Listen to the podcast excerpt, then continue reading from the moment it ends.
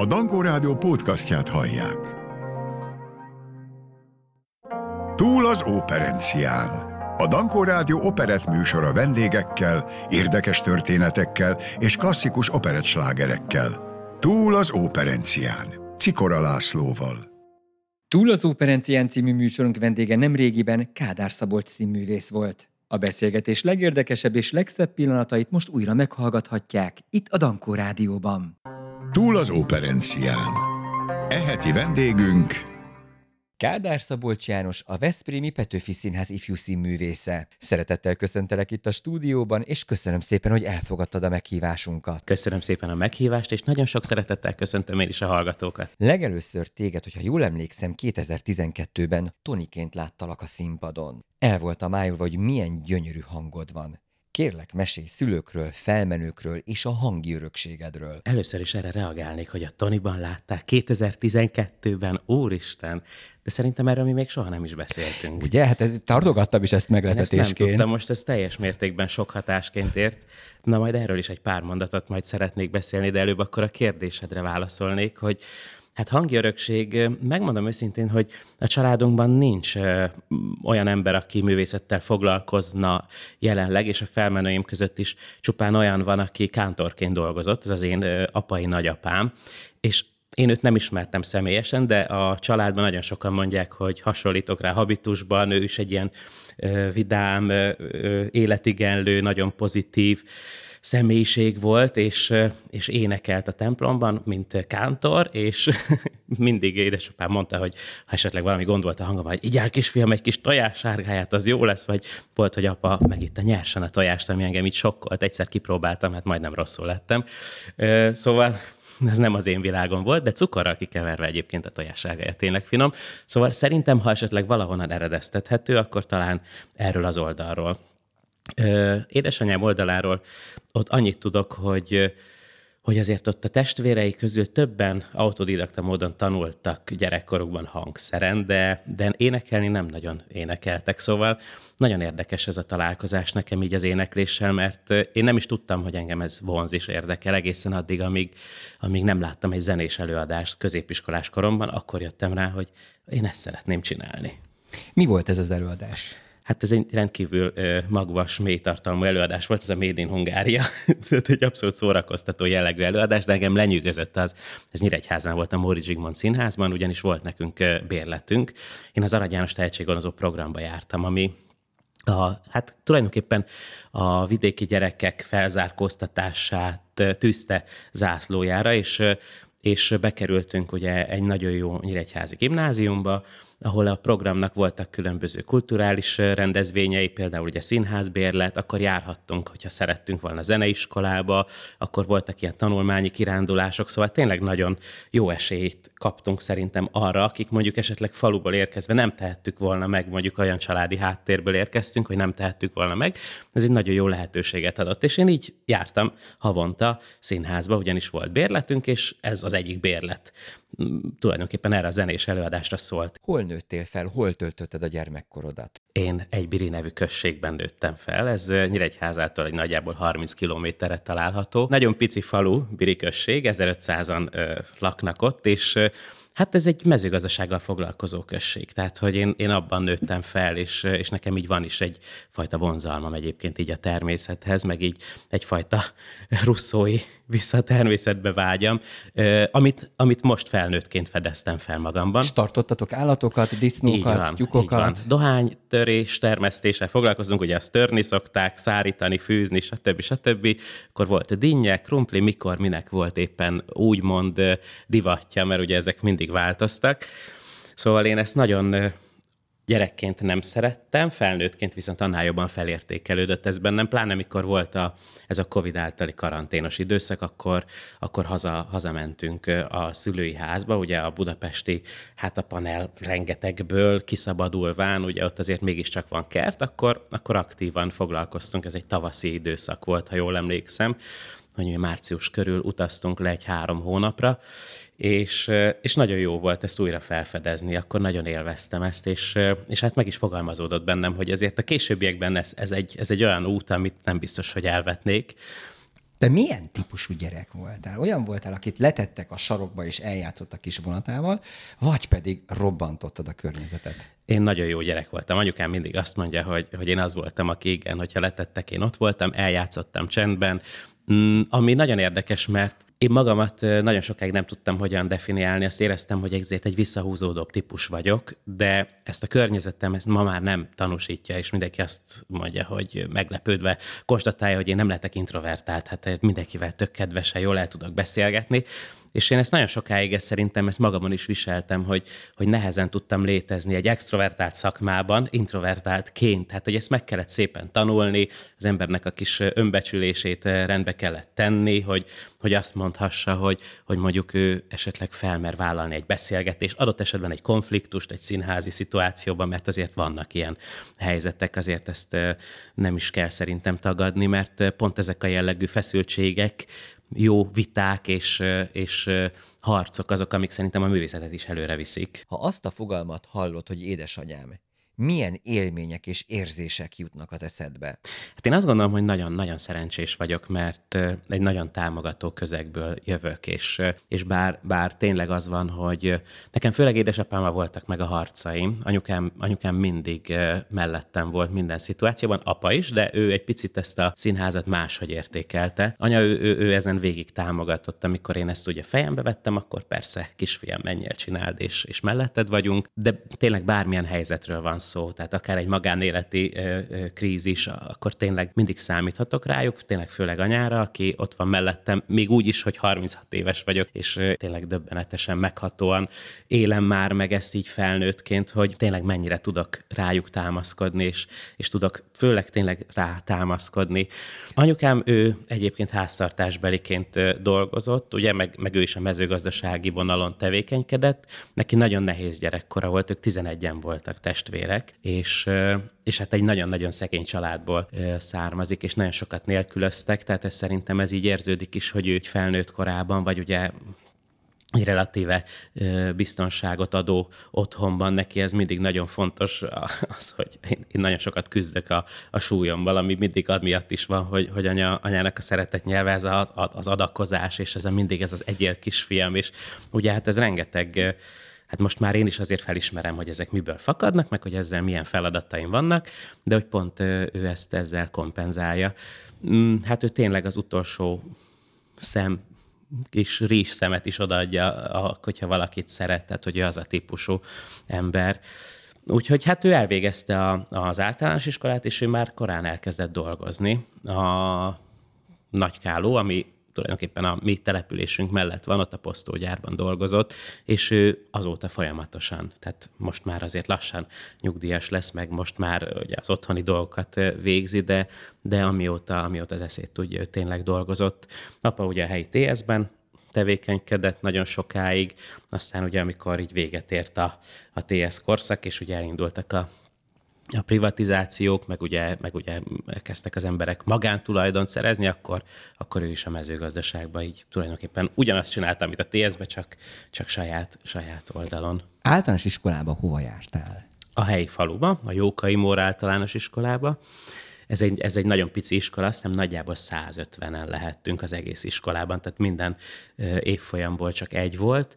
És én nagyon szerencsés vagyok, mert az volt, hogy az új iskolánk nem készült el, még csak 97-ben és én 94-ben kezdtem az általános iskolát, és nekünk volt ugye több épület a faluban, és a mi osztályunk egy teljesen különálló, szeparált épületbe járt, ami a helyi templom mellett volt, és a mi osztályunk így az első négy, mikor ugye egy tanítónénink van, az első négy vagy három, ugye negyediktől van már több tanárunk, igen, az első három évben ott egy ilyen kis burokban voltunk. Szerintem nagyon jó nevelést is kaptunk, nem csak hazúról, de hogy, de hogy az Etelka tanárnél jó voltából is. Mi volt az ő titka, amivel ő irányítani és vezetni tudott titeket? Ezen soha nem gondolkodtam, de most, ahogy feltetted a kérdést, nekem egy szó villant be, és most ez egy picit ilyen közhelyszerűen fog hangozni, de, de a szeretet és a nyitottság. Üm, és aztán most hoztam is a fejemben egy párhuzamot felnőttként. Ugye hát többféle rendezővel dolgoztunk az életünk során, te is szerintem tapasztaltál sokfélét, és hát vannak azért ö, jóval ö, hogy mondják ezt, azért kicsit durvább rendező típusok, akik esetleg az akaratukat nyilván a darab érdeke alá helyeznek mindent, ami, ami nyilván célra vezet, de mondjuk lehet, hogy egy picit érzelmileg rombol. Ö, és, és én tapasztaltam ugye ezt is, meg tapasztaltam azt is, amikor mondjuk egy-egy instrukció végén elhangzik, hogy légy szíves, vagy nem is tudom. És én az a típusú ember vagyok, aki, aki hogyha ha valaki a kisujját nyújtja, akkor nem kell a karja, tehát hogy én azzal megelégszem, és boldog vagyok, és hálás, és soha nem élek vissza. És, és hogyha, hogyha valaki hozzám így áll, akkor bennem az van tudat alatt, de most már tudatosan, hogy hát a kutya kötelességem ezt, ezt teljesíteni. Tehát, hogy jóval célra vezetőbb számomra ez a fajta viselkedés és kommunikáció, és, és jobb teljesítményre is vagyok képes, mint amikor, amikor az ember egy ilyen pavlovi reflexzerűen megrémül, és mondjuk azáltal cselekszik. Úgyhogy a Telka tanárének szerintem ez volt a, ez volt a, a, a skillje, ilyen plusz tudása, amivel szerintem meg tudott engem fogni, hogy ő nyitottan és szeretettel kommunikált velünk. Ha a gyermekkorodra visszagondolsz, mennyire ö, építkeztél abból az idilli környezetből, ahonnan te eljöttél a középiskolás időszakban? Igen. Mm. A középiskola az szintén nem volt számomra traumatikus, pedig hát ugye kamaszkor ott azért már jócskán dolgozik, és nekem egy relatíve döccenőmentes kamaszkorom volt, ami szerintem pont ennek a kiegyensúlyozottabb érzelmi háttérnek volt köszönhető, és annak a nyitottságnak, amit mondjuk adott esetben ugye anyukámmal is említettem és tapasztaltam, hogy bele azért mindent meg tudtam beszélni. És nekem egy nehézségem volt a középiskola elején, az az, hogy az Arany programban kötelező volt a kollégium, és ez azért, hát idézőesen vicces, mert a két nővérem van, és az egyik nővérem Nyíregyházán tanult, a másik Nagykálóban, ugye Nyíregyháza a távolabbi város a, a falunkhoz képest, és hát ugye ők minden nap ingáztak, buszoztak. Tehát, hogy ez egy megtehető dolog volt, és én nyilván ezt láttam. És engem ez nekem nagyon rossz volt, hogy én mondjuk egy hétre ki voltam szakítva, és nekem nagyjából egy fél év volt, mire megszoktam ezt a kollégiumi helyzetet, és hát ez volt, ami számomra az egyik legnagyobb, vagy ez volt a legnagyobb nehézségem akkor a középiskolában, aztán később, amikor Budapestre kerültem, ez a fél év nagyjából ugyanúgy lejátszódott, tehát volt egyfajta gyászfeldolgozás, ugye a környezetből való kiválásnak a gyásza, amit én akkor úgy nem ismertem fel, hogy ez az, de hát valószínűleg ez az volt. A középiskolás időszakban milyen típusú zenéket hallgattál? Ez azért nehéz kérdés, mert mert szerintem, hogyha a zenei ízlésem mondjuk az alapján formálódott van, és biztos, hogy hatott, de hogy, hogy ami mondjuk a, ugye vidéken elterjedtebb, akkor, akkor valószínűleg... Vidéken mit hallgattál, ami vidéken elterjedtebb volt, és nagyon hallgattad? Rádió, rádiót hallgattunk, de hát nyilván, hogyha elmentünk mondjuk egy jó vidéki lagzira, azért a mulatós zene, amit nekem igazából nincs problémám, de mondjuk én nem biztos, hogy énekelném azt szívesen. A nóták más tészta, tehát azt gondolom, hogy egy nótáz teljesen más. Ugye nyilván maga a mulatos nagyon sok nótát használ fel, és diszkósítják. Musicaleket mennyire hallgattál? Általános iskolás koromban egyáltalán nem, és középiskolában kezdtem el, amikor a, a Bánhidiné Magdininek a tanodájába bekerültem. Ő volt a hangszíntanodának az alapítója, meg a legendás Zixingers kórusnak a vezetője. Bánhidi Magdi nénihez, amikor oda kerültél, mi indított el, hogy te most jelentkezz egy színitanodába? Akkor még egyel visszább kell lépjek. Bekerültem ugye a középiskolába, és a legelső énekórán, amikor be kellett mutatkoznunk, akkor a Magdi néni megjegyezte, hogy milyen kellemes orgánumom van, és hogy milyen szépen beszélek, és hogy én ezzel foglalkoztam-e korábban. És mondtam, hogy hát igen, én, én színitanodás voltam általános iskolába, Bihariné Béni Gyöngyi tanárnő óvó keze alatt, ahová én azért kezdtem el járni általánosban, mert én jó tanuló voltam, és kellett a fiú, és ő azt mondta, hogy gyere, és én meg bólogattam és mentem. Szóval, hogy én kiszakadtam ebből az általános iskolás közegből, én ezt nem akartam csinálni, én focizni akartam, meg hát olyan dolgokat csinálni, amit, amit így fiúsabb sportnak, meg foglalkozásnak gondoltam, és akkor a Magdi nénit élből el is utasítottam, hogy köszönöm, én nem szeretnék a tanodájába járni a Bánhidiné Maróti Magdi néninek a tanodájába járni, egészen addig, amíg meg nem láttam ezt a zenés előadást. És utána én jelentkeztem, hogy bocsánat, következő évtől én szeretnék menni. És így kerültem be a hangszintanodába, és akkor kezdtem el a műzikeleket tulajdonképpen ö, folyamatosan hallgatni, amik akkor nagyon divatosak voltak, ugye a Mozart, akkor is már divatos volt, az Elizabeth, akkor én emlékszem, hogy a nyomorultak, abból még vizsgaelőadásunk is volt, rémségek kicsinyboltja, és hát nekem ezek így végtelenítve mentek, eleinte kazettán, mert ugye arra tudtuk átvenni a számokat, és akkor később lett egy CD-s lejátszós magnónk, amiben hát így nem is tudom, hogyan szedtük össze a CD-ket, vagy hogy ki írta meg. Melyik musical volt az, amelynek a hallgatása, vagy éppen a tanulása közben döntötted el, hogy te ezzel a pályával igenis komolyan szeretnél foglalkozni? Nyomorultak volt az első, és ugye én ilyen kisebb szólista szerepeket csináltam benne, meg ugye ensemblöztünk, tehát ugye a hangszíntanodában volt különböző korosztályok, ott viszont tényleg ömlesztve voltak a korosztályok, tehát hogy, hogy az idősebbektől a fiatalabbak, és általában az idősebbek, a tapasztaltabbak játszották a nagyobb szerepeket, és itt csatolnék vissza egy kedves kollégára, Bakos Kis Gábor, Gábor aki a Győri Nemzeti Színháznak ugye az igazgatója. Ő Üdvözöljük is, szeretettel. Üdvözöljük szeretettel, és hogy a, a Gabi, ő is ott a hangszíntanodában kezdte a pályáját, aztán elvégezte a jogi egyetemet, és onnan került utána a színművészetire is. Ő akkor, mikor én oda csöppentem 2003-4 körül, akkor ő már, mint friss egyetemista jött vissza a nyomorultak be a vizsgálóadásba, mint Jean Valjean, és a Magdinéninek, a Bánhidiné Magdinéninek a fiával, a, a Bánhidi Krisztiánnal, ők voltak a Javer Jean Valjean páros, ő, ugye ők már akkor már 20-as éveik ket taposták, és nekem nagyon meghatározó volt, a Gabival volt egy-két beszélgetésünk, és ezt pár év mikor így találkoztuk, és egyszer így meséltem neki, hogy Gabi, emlékszel arra, amikor, és még nem is emlékezett rá, de hogy így ilyen jó érzéssel konstatálta, hogy, hogy így színházilag, színpadilag az a fajta alázat, az a fajta színházhoz való hozzáállás milyen hatást gyakorolt rám, ami mai napig egyébként ott az olyan jól elültetődött az a mag, hogy ma is ebből abszolút tudok merítkezni, amikor munkafolyamatokról van szó, van szó.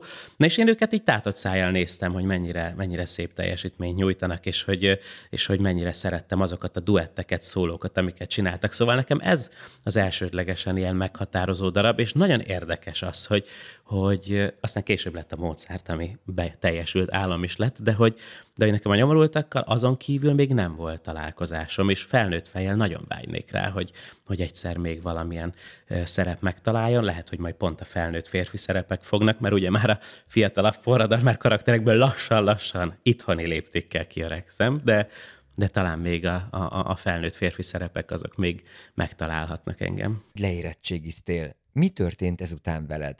Megtörtént az érettségi. Én már akkor tudtam, hogy, hogy szeretnék ezen a területen is foglalatoskodni, tanulni, fejlődni, színészet és éneklés terén. De nagyon az volt, ugye főleg ugye apai oldalról volt ez a fajta nyomás, hogy azért kell egy B-terv, ami egyébként teljes mértékben igaz is, de én akkor felvételiztem a Corvinusra, ugye akkor már pontozás alapján lehetett bejutni, és engem felvettek nemzetközi kapcsolatokra, nagyon büszke vagyok egyébként rá, mert 144 pontos rendszer volt akkor is, nekem 142 ponton volt, és 141 volt a felvételi határ, tehát majdnem maximum pontot sikerült szerezni, és akkor én ezt elkezdtem, de mellette elkezdtem az Operett Színháznak a stúdióját, a Pesti Broadway stúdiót, ahová felvettek, tulajdonképpen így az első hullámmal, mert aztán voltak pótfelvételik, de engem így az első körben vettek fel. Akkor itt most meg is kell, hogy álljunk. Igen. Tehát Broadway stúdió felvételi.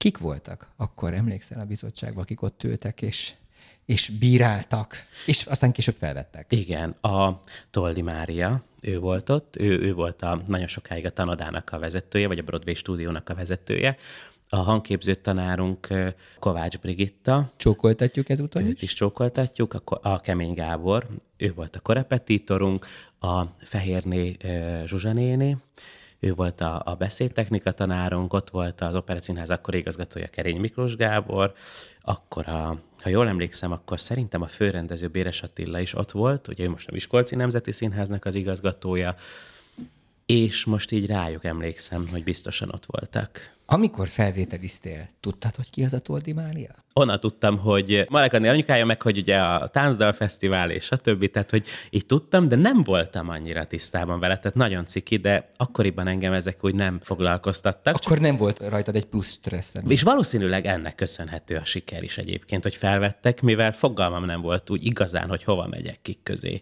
Azért ez egy, ez egy szerintem a nem tudás néha azért ad egyfajta nyugalmat is, bár mondjuk most már azt tapasztalom, hogy a, a tudás és a türelem az, ami, ami számomra az egyik leg jobban előrevivő dolog, de, de akkor, akkor azért ez a fajta nem tudás, ez inkább áldásos volt, mert szerintem akkor teljes mértékben szétgörcsöltem volna a felvételimet. Ha azt a nevet hallod, hogy Tiboldi Mária, milyen érzések és gondolatok jutnak az eszedbe róla? Marika nénit én nagyon-nagyon szeretem.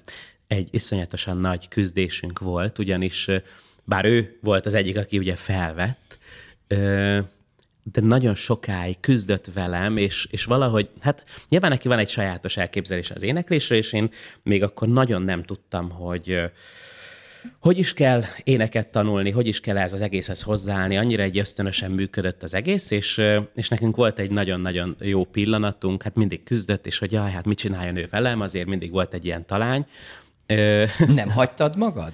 Talán nem hagytam magam, talán tapasztalatlan voltam, nem is tudtam pontosan, hogy hogy álljak hozzá. Amikor kapsz egy, egy megoldandó feladatot, de nincs meg még hozzá az eszközöd, és, és nem volt számomra te, úgy dekódolható az a fajta megoldási javaslat, amit ő akart. Tehát, hogy egyszerűen nem volt meg ennek a közös hangja, de aztán valami átkattant így a vizsgák végére, és nagyon jól nagyon jól sikerült az áróvizsga, és akkor ő mondta, hogy hát, hogy milyen büszke rám, és hogy milyen jól, jól ö, tényleg végig küzdöttük ezt a három évet, és hogy milyen szépen tudtuk ezt zárni, és hogy, és hogy milyen büszke, hogy hát azért úgy megtanított énekelni. Milyen típusú tanár volt? Kemény, következetes? Kemény volt, de, de inkább a, a szigor, meg az, hogy elvárta a felkészültséget. De akkor ez már következetesség is, szóval igen, következetes volt. Mennyire volt pótanyukád?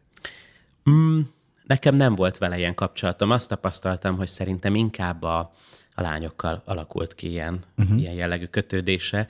Például az egyik kedves barátom és kollégám, a Göböls Kriszta, ő, ő rendszeresen beszél, mikor beszélgetünk, akkor rendszeresen így felmerül, ha nem is ezt a szót használja, de arra a kapcsolatra rá lehet ezt fogni, hogy ez egy ilyen pótanyai kapcsolat. Nekem nem volt ilyen élményem vele. Az iskola másik énektanára Kovács Brigitta volt. Dolgoztatok együtt? Igen, igen, minden héten volt vele óránk, és én nagyon szerettem. Hát ez is egy hasonlóképpen nehéz helyzet volt, ugyanis ugye a, a Bánhidini Magdiléni tanodájában másképpen zajlott az ének tanulás. Ő inkább dalokon keresztül tanított.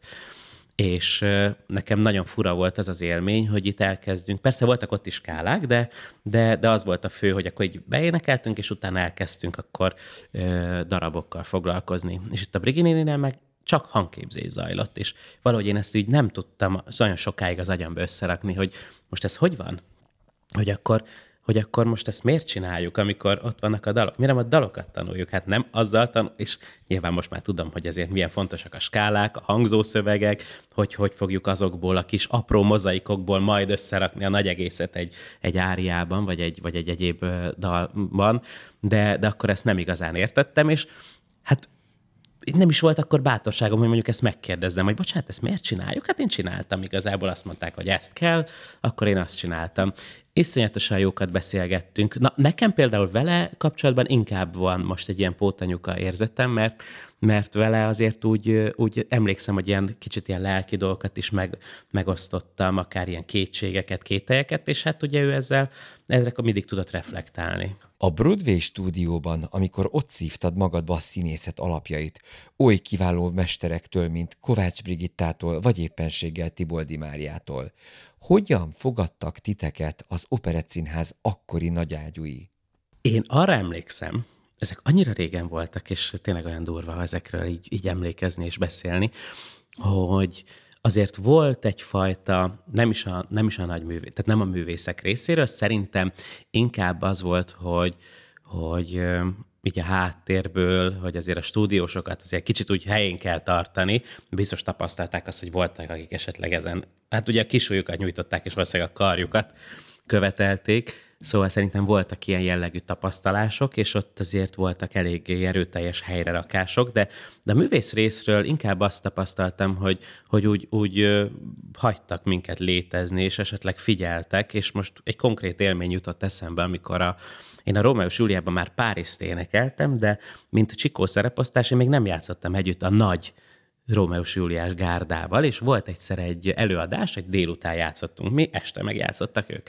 És a délutáni előadás után már fent voltam a fodrásztárban, amikor a Mátrai Borika, a művészeti titkár, ugye az Operacínház művészeti titkára volt akkor, akkor feltelefonált, hogy hát, hogy Szabikám maradnod kéne estére, mert hogy sajnos lebetegedett a, a szerényi lackó, ő volt a másik Párizs, és hogy hát nyilván így örültem, hogy maradok, de hát az esti szereposztás, Dollai Attila, Berecki Zoltán, Mészáros Árpád Zsolt, Szabó P. Szilveszter, azok, tehát tényleg a, a, az a szereposztás, akik játszották a, a, a premiért, a Rómeus Júliának a premierjét, és emlékszem, hogy a T-boyt énekeltem, és láttam a takarásba, hát már a Merkúciót játszó Berecki már régen, ugye már meghalt, már az ölt, ugye a darabba, már ülhetett volna a büfébe, vagy az öltözőbe, vagy ahol szeretne, és ott állt a takarásba, és nézték az árpival a jelenetet, aminek a végén, mikor én is már ugye leszerepeltem, és nem azért, mert rossz volt, hanem azért, mert véget ért számomra a jelenet, akkor odajött hozzám, és mondta, hogy jól van, kicsi, jól van, jól van, rendben van, jól van.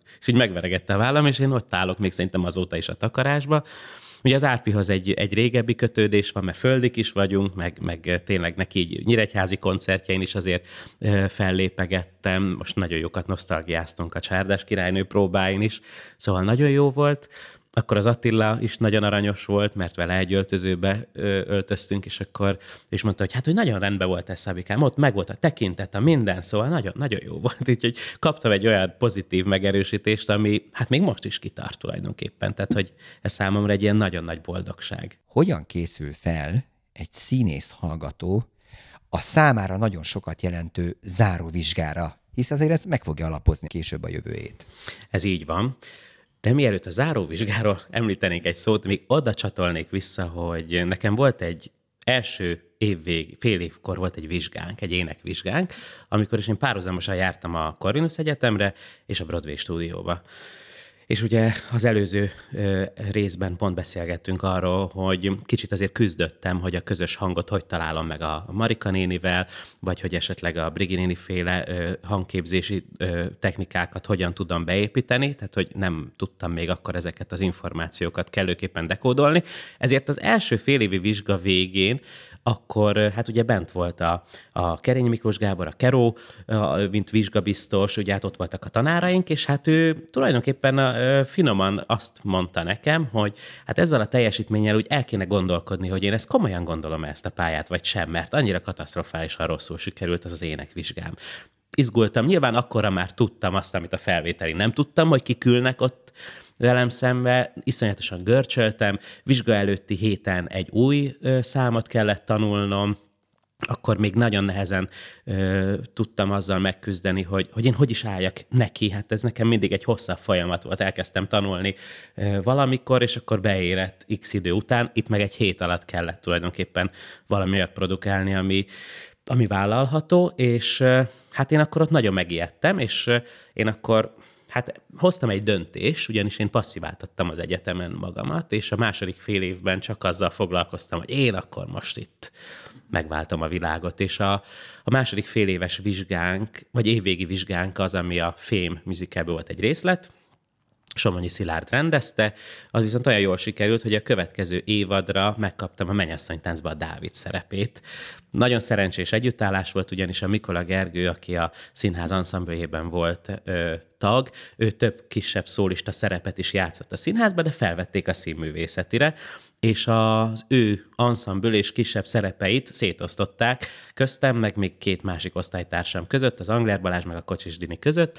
És üdvözöljük műsorunk korábbi vendégeit. Őket is üdvözöljük így van szeretettel, nagyon jó barátaim, osztálytársaim, És hát én voltam a szerencsés, ugyanis a, a nagyobb falatok nekem jutottak, és hát ezáltal a, a kiírt szerep, a Dávid szerepe is nekem jutott, és már én a második évemet úgy kezdtem, hogy elkezdtem próbálni ezt a szuper jó előadást, és ezt a nagyon jó szerepet. Volt-e segítséged erre a karakterre, erre a szerepre való felkészülésben?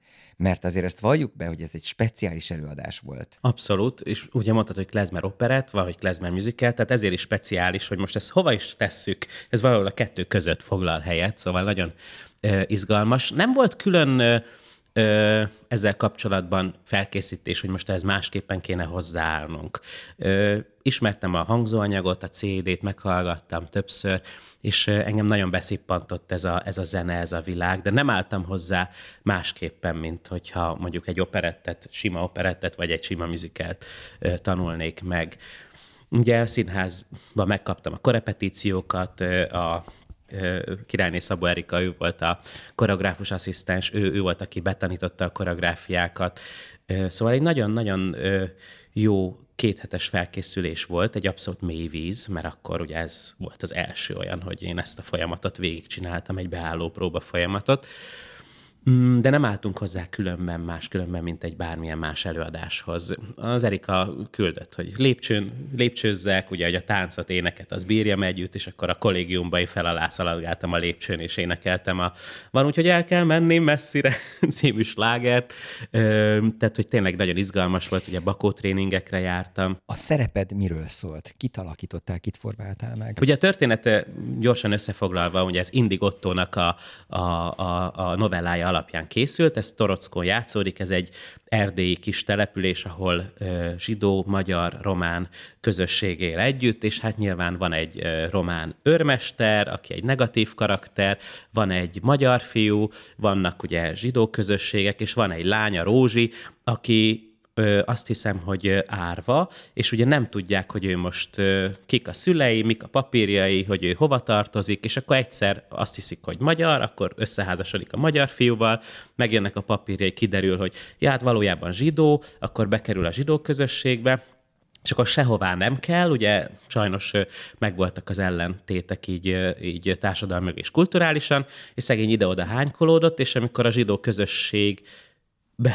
be akarta fogadni, aztán végül mégse fogadta be, akkor ez a fiú volt, aki kiállt mellette, amikor a lányt kitagadják. Aztán végül összejön a zsidókocsmárosnak a tehát nem a lányával, hanem az alkalmazottjával, a Jankával, szóval van egy szép kis szerelmi szála, kvázi ez a táncos komikus szerep az előadást tekintve.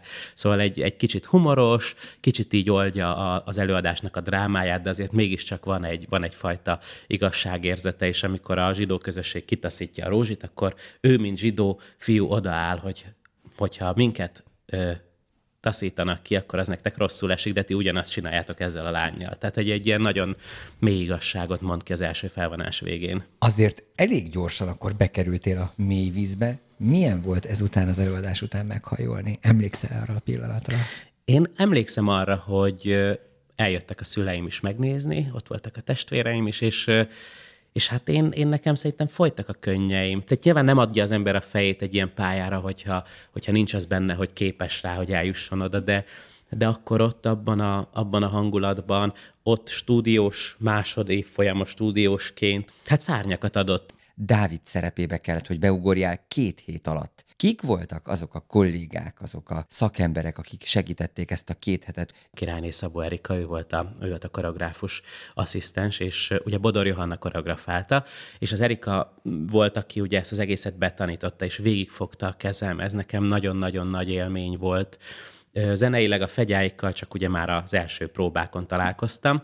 A Béres Attila rendezte, vele is a házi színpadon találkoztam. Neki egy nagyon sajátos pedagógiája volt a, a szerepet betanulása, a szerep betanulása annak a folyamatában, ugyanis nem álltam rosszul szerintem a darabbal, de hát kellőképpen be voltam tojva azért ettől a lehetőségtől.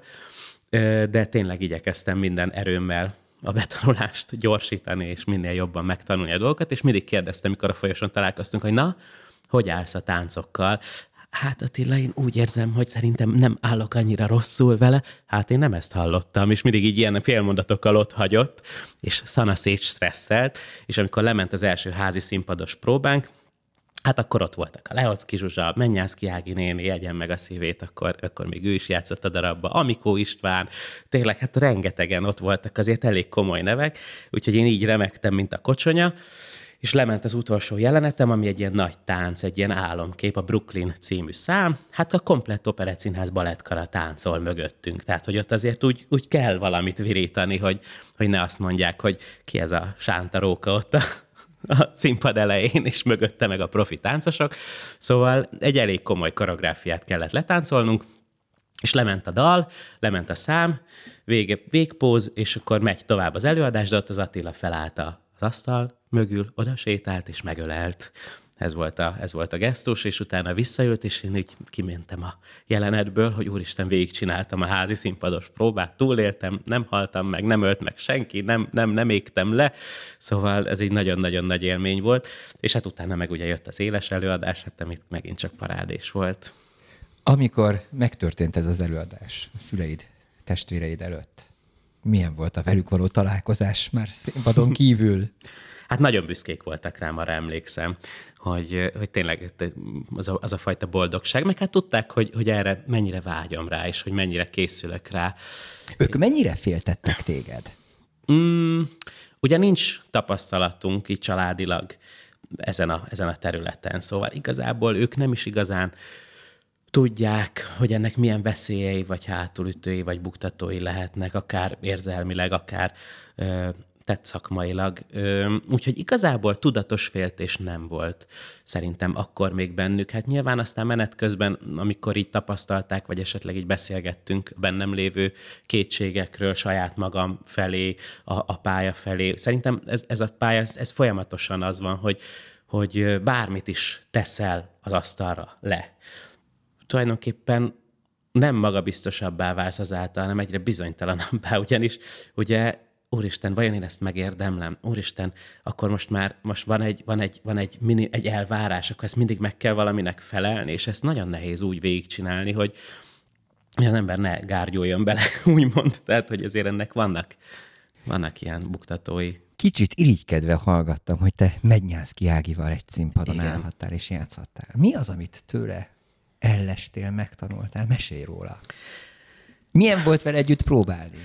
Ugye ő volt, volt a darabban, vagyis van a darabban három ö, zsidó öregasszony, és van egy ilyen nagy számuk a rabbival, a luttalpas, nagyon, nagyon klasszikus ö, sávált, vicces szám, és ö, ugye még az Ági nénivel aztán együtt dolgoztam a Lili Bárónőbe, ugye abban is ő volt az egyik ö, illésházi ö, nő, Ugye azt hiszem a Lehocki Zsuzsa is ő volt, ők voltak párban akkor az eredeti szereposztás szerint, és én még velük tudtam játszani, mint Frédi. Már elég idős korában ismertem meg, szóval, hogyha most egy mondatot kéne nyilván mondhatok, tudom többet is, de amit vele kapcsolatban fel kéne idéznem, az az, hogy, hogy az, a, az a csendesség és alázat, és hogy, hogy egy fajta állandóság, nekem ez jut eszembe vele kapcsolatban. Tehát, hogy ő tényleg úgy dolgozott, hogy, hogy mindig mosolygott, mindig, mindig ez volt egy kedves gesztusa, egy szava. Ö, nem beszélt túl sokat, legalábbis így velem nem. Aztán nyilván az öltözőjében vagy a kollégákkal biztosan más volt a kapcsolata de hogy, hogy mindig ilyen csendesen és alázattal és mosolyogva dolgozott, és ö, szerintem ez egy nagyon fontos ö, tulajdonság, mert mert ma annyira nagy a, a körülöttünk, így az internet, meg egyéb dolgok miatt, meg úgy az életben is, hogy, hogy nagyon sokszor elfeledkezünk arról a, faj, arról a, a csendes beleérzésről, hogyha mondjuk egy színházi szerepet próbálunk, hogy az ember tényleg akkor úgy abba úgy benne, benne van, és most minden annyira gyorsan történik, most játszom ezt, de próbálom azt, közben holnap után amaz, de ott egy koncert, és hogy ebbe úgy el tudjon az ember mélyülni. És én nagyon sokszor ma a, az elmélyülést hiányolom, hogy nincs idő igazán elmélyülni. És, és hogyha most őt kérdezed, akkor, akkor én, én pont azt érzem, hogy ő egy ilyen jó példa arra, hogy hogyan is kell elmélyülni, és hogyan is kell ezt így szépen alázattal ö, mosolyogva csinálni. Beszélgetésünk egyik érdekes állomása következik. Ugye megtörtént a, az első nagy beugrás, a nagy, nagy, nagy éneklés, nagy játszás. Utána a kollégák hogyan viszonyultak hozzád? Mert itt már egy bizonyítottad azt, hogy akkor te te tudsz valamit. Bennem úgy nem változott meg semmi, tehát hogy, hogy amit talán említettem is, hogy éreztem, hogy úgy még keményebben kell dolgoznom, és még, még, még szeretnék azért tovább lépni, és fejlődni, és bizonyítani. A kollégákban azt éreztem, hogy, hogy ők nagyon méltányolják azt, és szerintem, hogyha megkérdezzük őket, akkor talán mindig ezt szokták velem kapcsolatban mondani, hogy, hogy szorgalmas és alázatos vagyok, és hogy, hogy ők ezt nagyon szerették, hogy én nem az a típusú amiről ugye beszéltünk az elején, hogy a stúdiósoknál, hogy előfordulhat, hogy jó, hát bekerültünk az opera stúdióba, most már sinen az életünk, és azért előfordulhat az, hogy valaki esetleg egy picit túllő a célon, és hogy ők ezt nagyon szerették, hogy én nem vagyok ez a típus, hanem, hanem tényleg látták azt az igyekezetet, hogy én még többet és jobbat szeretnék. Én azt érzem, hogy, hogy abszolút befogadtak, és, és inkább ebbe a befogadásba a, hát most babusgatás szót mondta, de igen, egy támogatás mindig ott benne volt, hogy, hogy érezték a nyitottságot, és én ezt mindig mai napig mondom, hogyha valakivel együtt dolgozom, vagy, vagy új kollégák vagyunk, vagy, vagy tényleg kialakul egy olyan nexus, hogy nekem tényleg bármit lehet mondani. Én nem vagyok egy sértődős típus, hanem, hanem tényleg az, hogy mondjuk, mondja el, hogyha úgy látja, hogy szakmailag mi az, amit ő másképp lát, és most már tartom magam annyira éretnek, hogy tudom mérlegelni azt, hogy annak van-e relevanciája, vagy nincsen, és akkor tudunk róla beszélgetni. És én ezt mindig is szerettem, csak akkor még maximum nem tudtam erre reflektálni, csak meghallgattam és, és bólogattam, és aztán úgy csináltam, de, de most, már, most már benne van a mérlegelés, és én ezt mindig is szerettem, hogyha, hogyha mondják és segítenek a poentírozás királynője Lehocki Zsuzsa, akivel szintén játszottál együtt színpadon. Ő például szokott időnként olyan dolgokat mondani kollégáknak, hogy ezt így csinált, azt úgy csinált. Milyen volt a viszonyod vele? Pont amiatt, hogy, hogy azért ilyen neves kollégákkal voltam együtt, én azért nagyon sokszor csak inkább messziről csodáltam őket.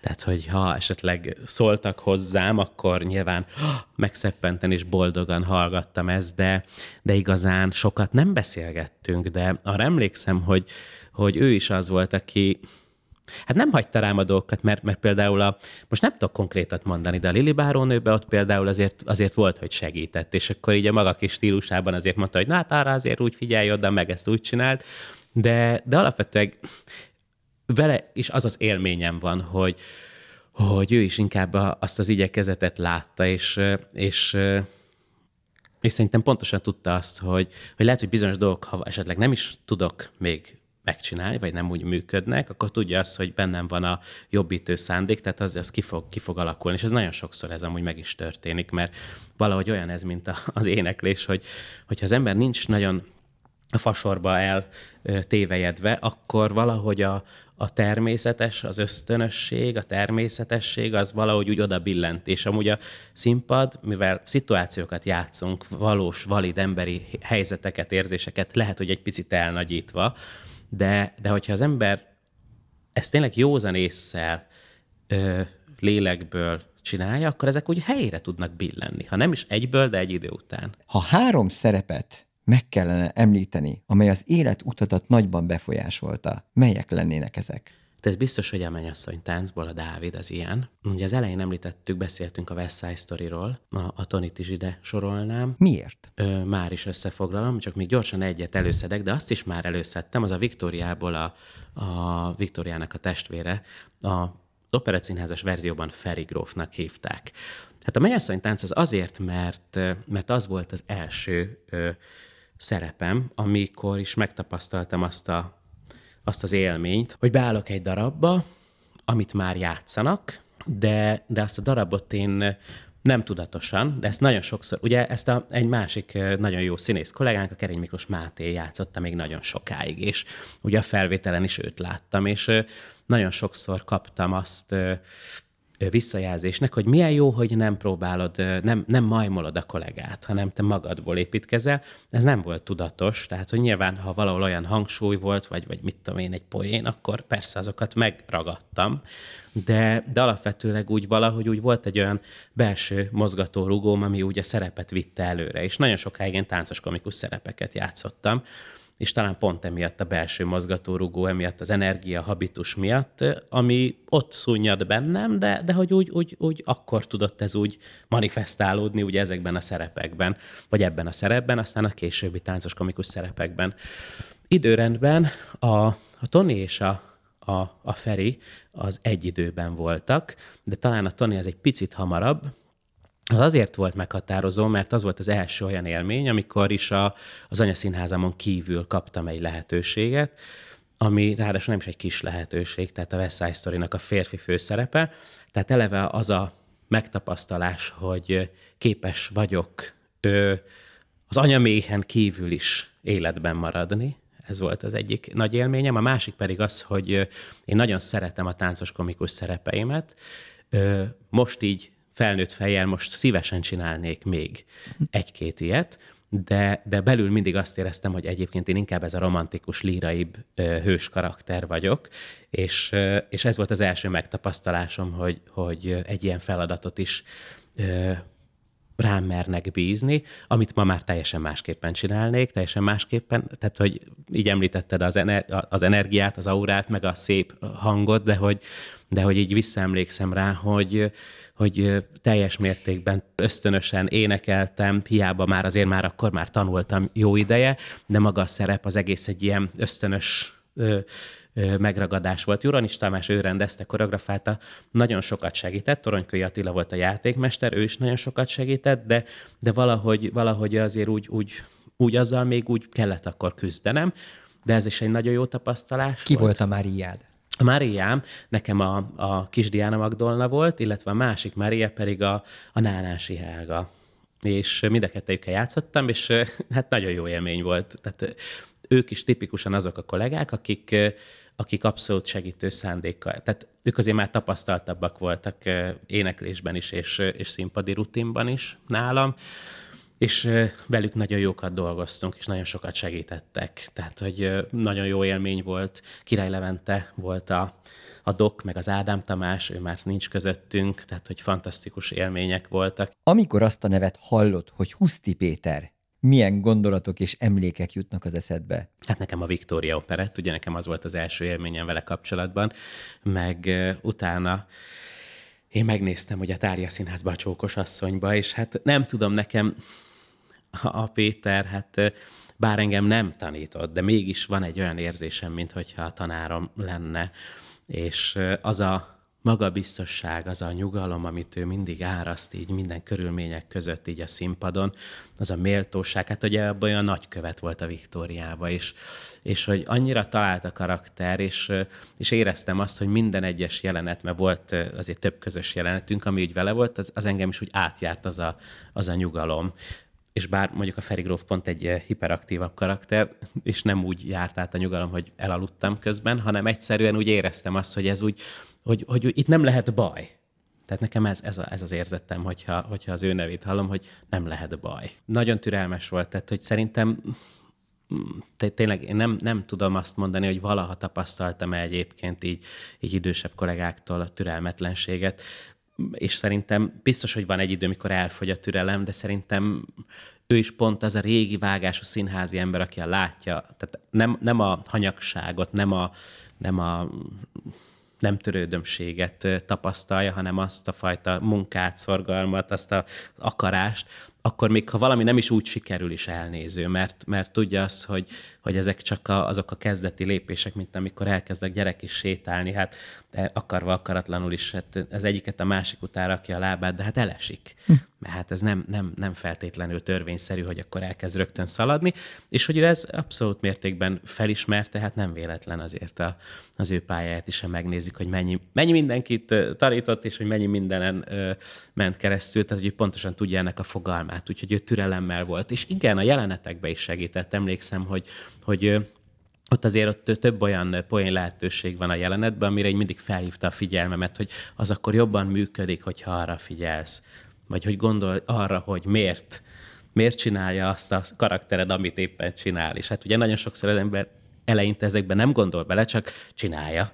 És akkor, ja, jó, de hát akkor keresjük meg, hogy mit is akarunk mi kezdeni, miért vagyunk itt a jelenetben, mit, mit, mi történik, tehát nem csak úgy mondjuk a szöveget. Szóval iszonyatosan jó tapasztalások és felismerések voltak ezek. Te a Veszprémi Petőfi Színházban játszol. A színház igazgatóját úgy hívják, hogy Oberfrank Pál. A kiváló direktor, rendező és színművész mennyire motorja a színházának? Szerintem nagyon. Volt a Viktória, ami a tavalyi operett bemutató volt a színházban, azt ő rendezte, és az előadás, tehát hogy ő ugye abszolút hagyományos előadást rendezett, ez mit jelent? Ez azt jelenti, hogy, hogy abszolút így az operett követelményeit szem előtt tartva nem, nem akart újítani jelmezben, zene, zenei hangzásban, fényben, hanem egy abszolút egy, egy letisztult, ö, ö, igen, egy hagyományos operett előadást ö, rakott színpadra, ami, ami valahogy úgy mégis ö, megvan egyfajta dinamikája, és, és valahol ezt a dinamikát nyilván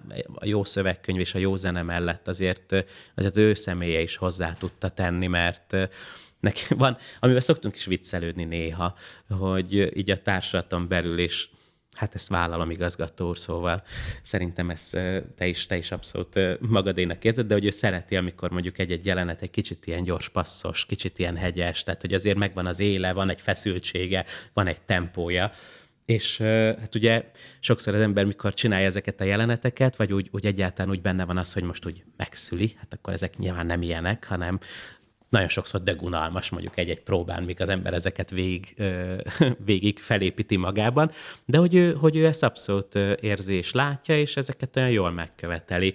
De amúgy, ha most csak a rendezésen túl, akkor azt gondolom, hogy a színháznak a a szerepvállalása, ugye az igazgató helyettes kell lenni Egresi Zsuska, és ugye ott az Oberfrank Pál igazgató, ezért minden olyan városi eseményen azért úgy képviselik a színházat. Tehát, hogy én azt gondolom, hogy, hogy úgy jó, jó gazdái, és úgy azért próbálják a színházat úgy a mai viharos időkben is azért úgy felszínen tartani, ami szerintem abszolút az ő érdemük a társulaton túl.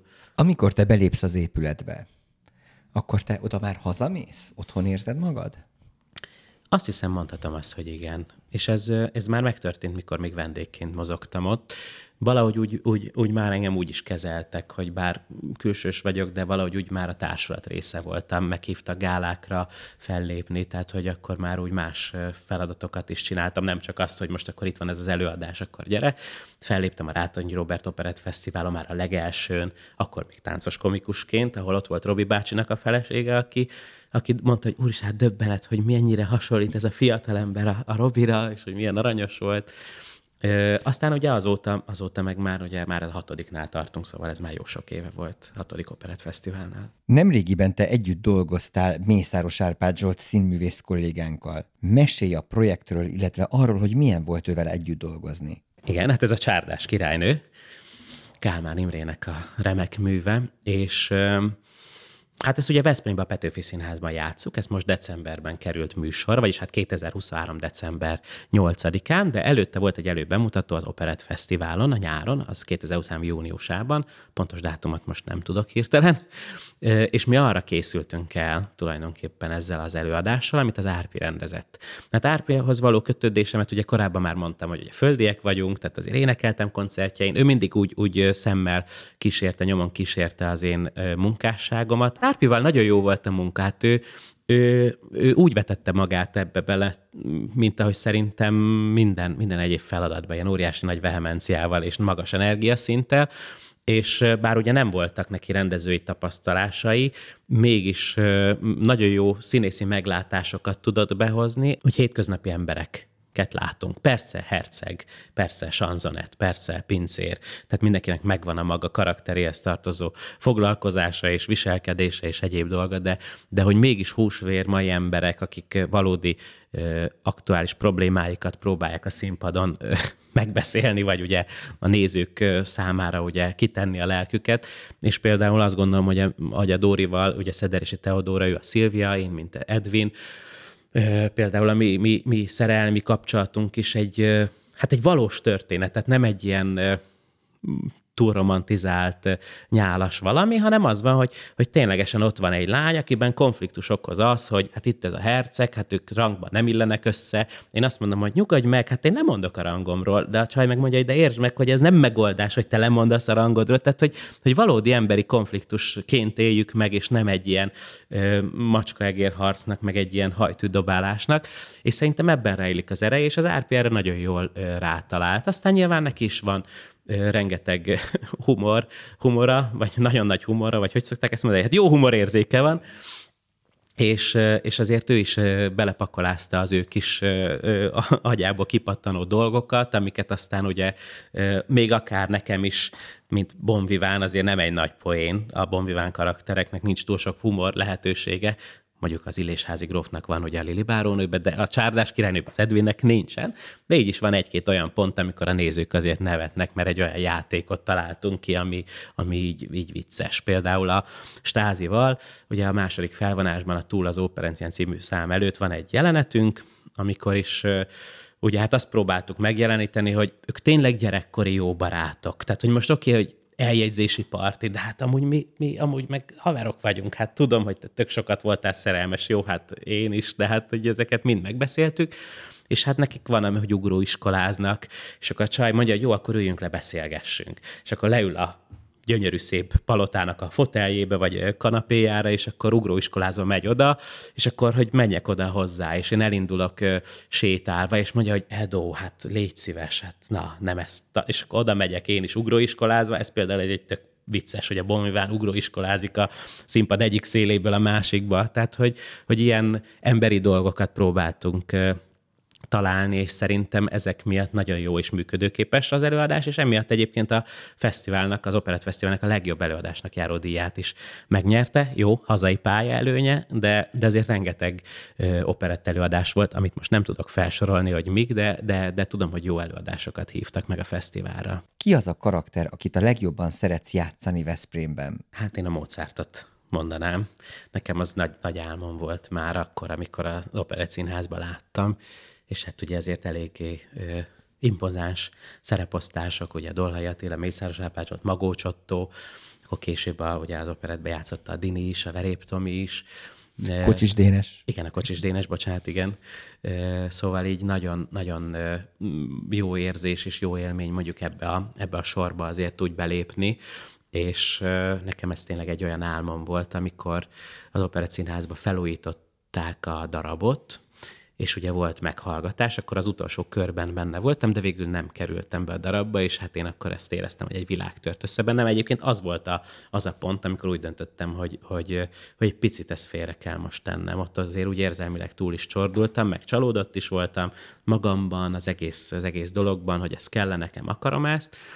Mm, aztán milyen érdekes, hogyha a Jóisten úgy akarja, akkor, akkor találkozik az ember azzal a feladattal, Sőt, ami... az öreg úr nem késlekedik és nem is siet. Így van. Tehát, és egyébként, mikor ezt már megkaptam, ezt, ezt kaptam kérdésnek a, a szerep megkapása után, hogy hát, hogy, hogy ezt hogy értékelem, és hogy, hogy az volt bennem, hogy ha ezt akkor kapom meg, valószínűleg nem tudom megoldani ilyen szinten ezt a feladatot. Lehet, hogy, hogy a, az a fajta fiatalos lendület, az a habitus, vagy hangjadottság, ami van, azok, azok ezeket átvitték volna, de, de talán erre tudom azt mondani, hogy, hogy ebben azért úgy benne volt a, a tudatosság, zeneileg, színészileg is, tehát hogy már nem az volt, hogy csak úgy az ember úgy az ösztöneit használta, hanem már tényleg az agyát is beletette ebbe a feladatba, ami nekem egy nagyon jó élmény most így, hogyha beszélgetek is róla, és így felidézem magamban. Azt azért el kell, hogy áruljuk a kedves rádió hallgatóknak, hogy te egy büszke apuka vagy. Mesélj kérlek szépen kisfiadról, illetve arról, hogy amióta ő él, azóta mennyit változott a játékod a színpadon.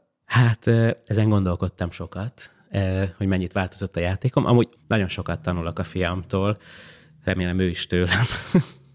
és nehéz róla úgy meghatódottság nélkül beszélni, tehát most is így eszembe jut, és tényleg így, így azért Hát engem ez tényleg nagyon magával ragad, és ő volt az, aki miatt mondhatom azt, hogy mondjuk visszataláltam a színházhoz, mert, mert az volt bennem, hogy, hogy kötelességem mondjuk példát mutatni azzal kapcsolatban, hogy, hogy az ember azért kövesse a szíve hangját. Játszom a Debreceni Csokonai Nemzeti Színházba, a Pál utcai fiúkban, én vagyok a Boka János, és ugye ez a zenés előadás, és nagyon érdekes, mert én mondjuk soha nem voltam egy ilyen színpadon sírós típus, vagy, vagy úgy, hát nyilván én hiszek abban, hogy, hogy nem nekem kell sírni, hanem a nézőnek, de azt gondolom, hogy ha ezek nem műkönnyek, úgymond, hanem ténylegesen belülről fakadnak, azt a néző érzi, és nyilván én ezt nem tudom erőltetni, hát ez jön vagy nem jön. Szerintem jóval mélyebb érzésekre vagyok képes, amióta ő van, és, és amióta ez az egész nem csak egy ilyen van fogalom, hanem, hanem hogy ez, a, ez az együtt létezés, amióta ez megvan. És bennem nagyon nagy gátakat szabadított fel. Szerintem ezt sokszor mondják, hogy hogy a, hogy a férfiak kevésbé mutatják az érzéseiket, és, és lehet, hogy egy ilyen társadalomban élünk, ahol ez mondjuk annyira nem elfogadott, vagy nem divatos, de én például azt érzem, hogy, hogy mióta apa vagyok, azóta nem is feltétlenül akarom ezt elnyomni magamban, hanem én büszke vagyok rá, én tudok sírni egy filmen, egy színházi előadáson, vagy csak a, a családomról, vagy a fiamról beszélgetek is. Fordult-e már előveled baki a színpadon? Fordult. Hát most kettő is eszembe jutott, aztán lehet, hogy besz- elkezdek mesélni, meg is beszélni ezekről, akkor több is eszembe jut. Tehát az egyik pont a mennyasszonytánchoz köthető. Akkor tanultam meg, hogy mindig a játszónadrágoddal azonos színű alsogatját kell felvenned. Ugyanis a, ugye említettem, hogy az első felvonás végén van az a jelenet, amikor a, a zsidó asszonyok kitaszítják a rózsit, mivel ő nem zsidó, és akkor én, mint Dávid, odaállok, és elmondom a nagy igazságot, hogy Bezzek, hogyha titeket taszítanak ki, az rosszul esik, de ti ugyanezt csináljátok. És akkor a monológ végén a felkiáltak, hogy fegye a zenét, és akkor egy ilyen nagyon nagy dühött ilyen klezmer tánzenét adnak be, amiben hát van egy, az első mozdulat, hogy nekifutok, felugrok, az egyik lábam mellől, ilyen félspárgába, jön a balettkar, és hát utána van még egy két perces tánc. Na hát az első mozdulat, ez a felugrás, nagy recsegés, ropogás, úristen mondom, elszakadt a nadrágom. És hát ugye még utána emelgetjük a lábunkat még egy párszor, és aztán megállok a színpad közepén, kiáll a zene, ugye ilyen félterpezbe, és összemegy a függöny. Hát én tulajdonképpen ö, azt hiszem fehér alsónadrág volt rajtam, a fekete ö, szövetnadrágomon alulról ugye virított az egész, és akkor megkértem a Rékát, az öltöztetőt, hogy második felvonásra legyen kedves, varja meg, és akkor ezzel jót rögtünk, hogy hát igen, igen, hát azonos színűt kell felvenni. Hát ugye a balett művészek ezt már mondták, hogy hát ez egyértelmű. Hát mondom, kösz, én ezt nem tudtam. ez, ez volt egyik történetem. A másik meg az a Lili Báronőhöz köthető, most ami eszembe jutott. Volt a színháznak egy csúgója, aki ö, hát nagyon szerette a telefonján nyomkodni a takarásba.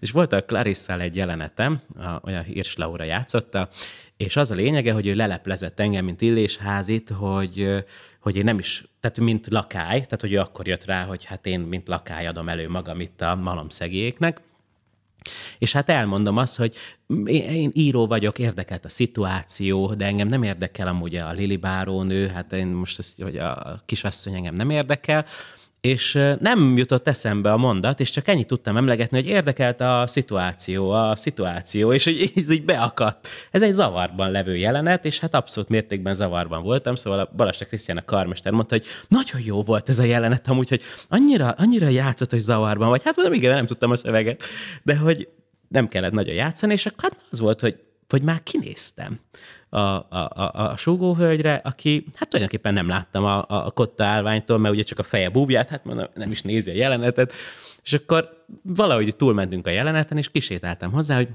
nem akartál volna súgni nekem valamit. Hát de mégis mit mondhattam volna, nem akartalak megzavarni. Ó, hát mondom, egyen meg annál jobban nem tudtál megzavarni, mint hogy nem jut eszembe a szöveg. De mégis mit kellett volna sugnom? Hát mondjuk egy mondatot, ami tovább viszi a jelenetet. ja, jó. És ez kegyetlen volt.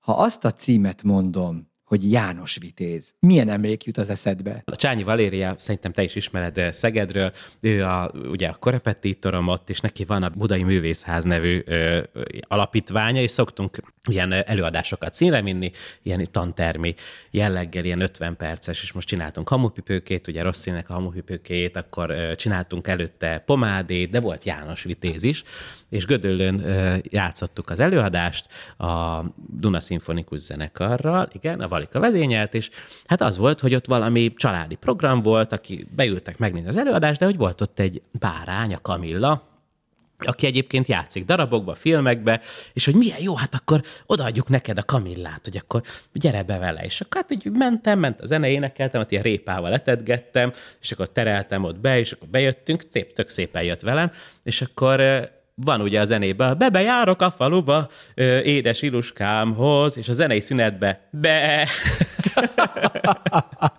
Belebégetett, zseniálisan, és hát ez mai napig ezt így visszanézem, meg így szoktam mutogatni videón, amikor többieknek, hogy ezt nézzétek, nem hiszitek el, milyen muzikális ez a jószág. Kamilla belebéget a zenei szünetbe, de tökéletesen ritmusba. Én bebe járok a faluba édes íroskámhoz, be, hát zseniális. Hát kívánom neked, hogy nagyon sokáig járjál be édes Iruskádhoz a színpadon. Köszönöm szépen, hogy egész héten a vendégünk voltál. Köszönöm szépen én is a meghívást. Önök a Dankó Rádiót, a Magyar Zene Rádióját hallgatják. Az elmúlt percekben Kádár Szabolcs János volt a vendégünk. Hallgassák a Dankó Rádió operett műsorát minden nap 18 órától. Várja önöket a társszerkesztő D. Szabó Ágota, a zenei szerkesztő Szabó Tamás és a műsorvezető Cikora László. A Dankó Rádió podcastját hallották. Minden műsorunkat újra meghallgathatják a mediaclick.hu per Dankó oldalon.